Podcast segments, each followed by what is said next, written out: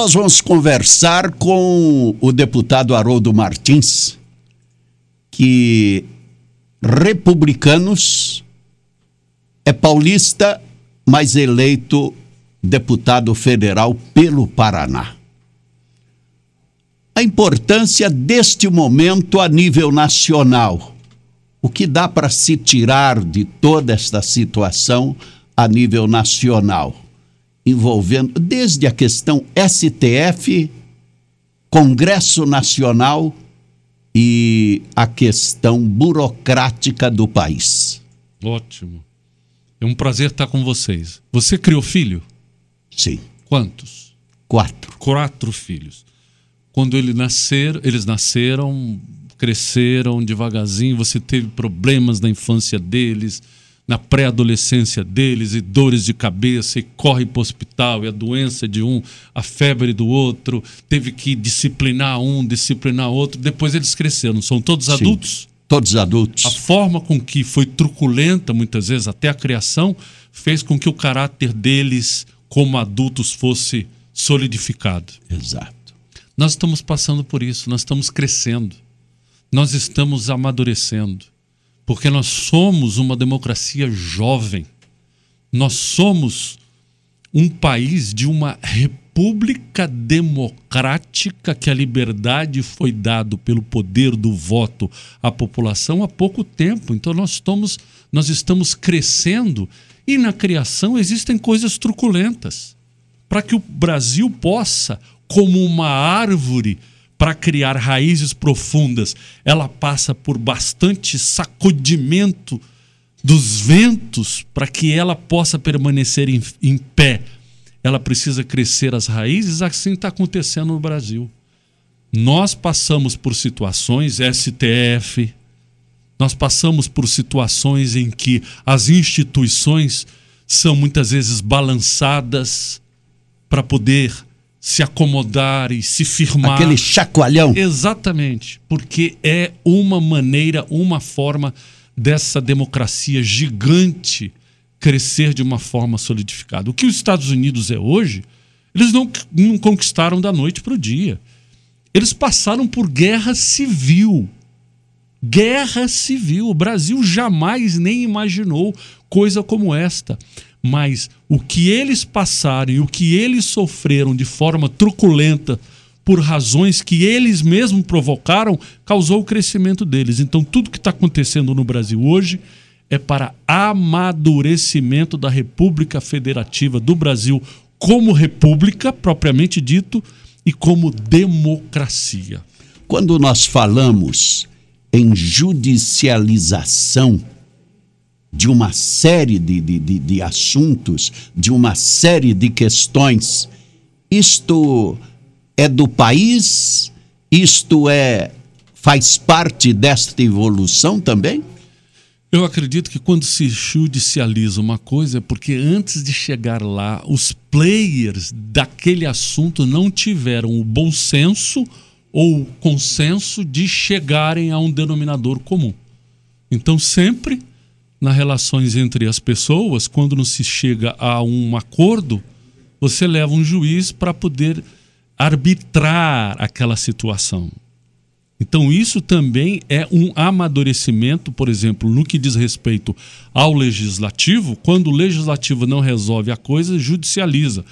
Agora, o que eu acho interessante é que o STF deve, a partir disso, provocar o legislativo, por exemplo. Assim, ó, se vocês não, não, não legislarem, nós vamos judicializar. Se vocês não resolverem, nós vamos resolver. Então, isso instiga o, o, Congresso a fazer a sua parte, porque é obrigação do Congresso legislar, senão a coisa é judicializada. CPI do Covid. Jogo de carta marcada. O relator já entrou na CPI com relatório pronto. Quando se é relator de uma CPI ou de qualquer projeto de lei, você precisa ouvir para poder você fazer o seu relatório, audiências públicas, emendas, emendas substitutivas, etc, etc, etc. Você precisa ter argumentos para poder fazer o seu relatório. O relator entrou na CPI com um relatório pronto. Quando nós vemos o deputado federal, importante este trabalho, o senhor desenvolve um trabalho é, como deputado, mas um tipo de um trabalho itinerante no estado do Paraná. O que leva isso? Qual é o objetivo? Ótima pergunta, ótima pergunta. A representatividade do Congresso Nacional tem sido deturpada por deputados federais que representam conglomerados econômicos, conglomerados empresariais e forças de ramos de atividades que financiam parte das suas campanhas. Porém, aqueles que financiam não são aqueles que elegem, porque não há nos financiadores número de votos para eleger os seus representantes. O valor investido na campanha é utilizado para tomar votos da massa, porque a massa é que tem o poder do voto.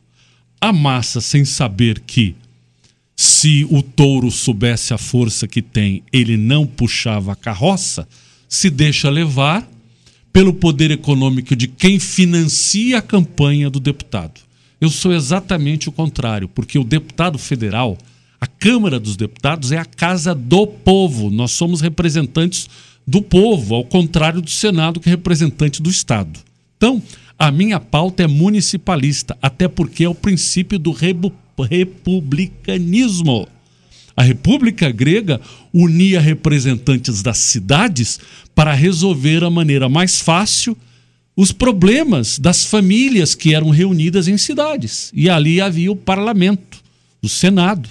Ora, o poder emana do povo, deve ser exercido pelo povo de forma direta ou indireta através dos seus representantes.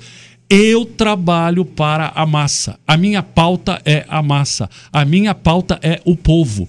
Por isso é que o povo elege. Eu abracei o municipalismo porque é lá que está a necessidade das pessoas. E a prerrogativa que é dada ao deputado federal de, através de emendas parlamentares de recursos federais, deve ser dirigido para benefício da população. Por isso eu faço gabinete itinerante. Eu vou aos municípios para ouvir os prefeitos, vereadores, lideranças comunitárias, políticas o povo. E isso tem sido reconhecido porque deputados federais que são decanos é, na, no, no, estado do Paraná estão no, no ranking da Confederação Nacional de, Munici de Municípios lá embaixo, entre os 30, e eu estou em segundo lugar. Então eu, eu sou muito feliz de dizer que as pessoas me conhecem como vereador federal. Quando nós falamos em verbas, vinda de Brasília, vindo de fora para o estado do Paraná. O senhor, como representante dos paranaenses e dos campos gerais, os resultados são positivos? São, são muito positivos. Nós estamos planejando, com a ajuda de Deus, porque Ele está sempre à frente, que nós fechemos o ano de 2021 com a designação de ter apontado 100 milhões de reais em emendas parlamentares. Beleza. E isso nós fazemos para os municípios, para os pequenos municípios que precisam de apoio para complementar a arrecadação municipal que não chega para fazer uma melhoria, uma reforma, uma construção para melhorar a, a cooperativa das, de agriculturas, para melhorar a educação na cidade e outras coisas que são importantes. Então, as verbas de recursos federais são importantes porque cumprem o papel, até mesmo social, de complementar o orçamento do município.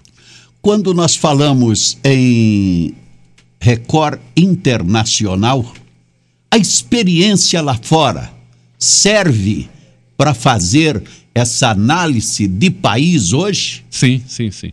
Aliás, complementando a, a resposta da pergunta anterior, nós enviamos para a região dos Campos Gerais mais de 5 milhões de reais em emendas parlamentares. Deputado Haroldo Martins direcionou mais de 5 milhões de reais em emendas parlamentares de recursos federais para a região. Ser presidente da Record Internacional me deu a oportunidade de conhecer muitos países do mundo. Eu conheci mais de 70 países do mundo. Vivi em 10 países lá fora durante 25 anos. Regime de governos diferentes, legislativos diferentes, eh, parlamentos diferentes, deu uma visão diferente da forma com que é viver lá fora. Quando eu voltei para o Brasil, eu me senti um pouco estrangeiro Exato. dentro do meu próprio país. Mas a experiência de gestão lá fora, experiência de vida lá fora, a seriedade como governo e como legislativo se toma lá fora. Tem experiências más também e ruins. Sim.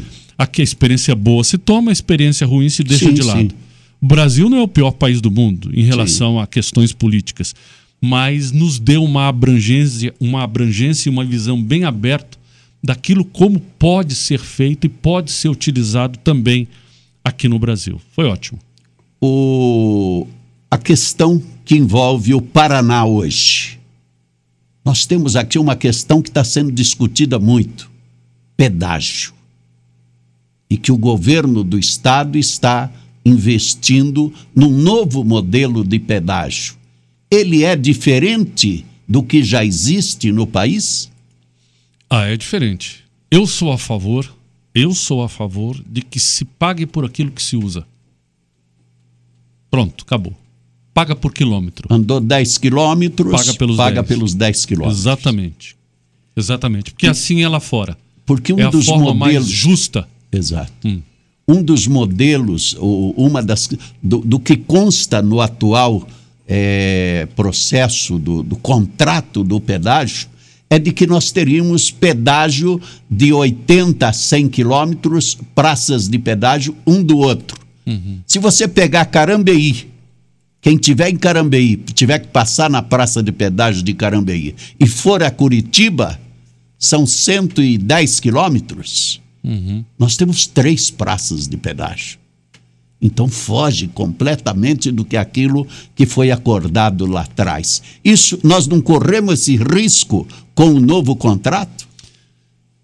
Olha, as outorgas já foi manifestada por, pelo governo federal que, que as outorgas serão reinvestidas na próprio, ah, tá. nas próprias uh, conce, uh, da, da, áreas concedidas.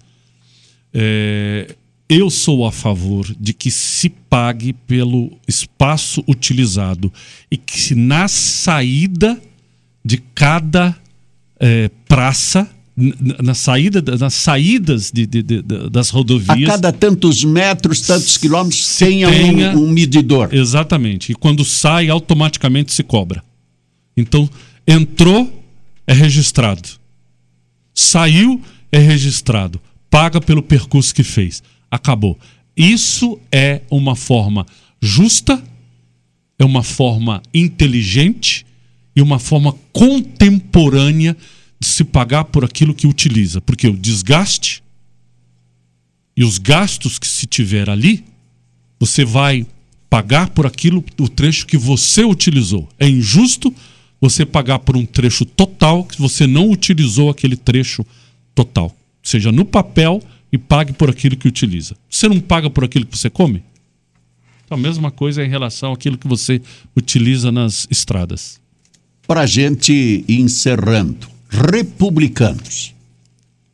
Republicanos, um partido transparente, partido muito ligado para o povo, um partido que faz o social sem politizar, sem politizar a coisa, faz como obrigação de que aquele que tem mais possa ajudar o que tem menos, sem que isso seja comunismo ou socialismo. O republicanismo também fazia a mesma coisa. Pensa-se nos mais necessitados, mostrando uma forma dele melhorar a sua condição de vida. Assim sempre foi e assim é.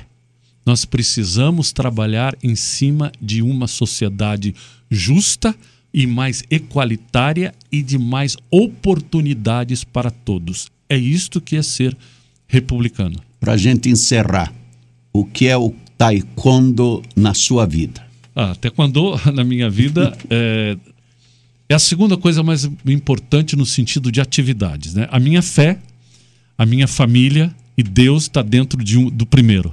E o segundo está o taekwondo, porque o taekwondo eu comecei a fazer com 12 anos de idade.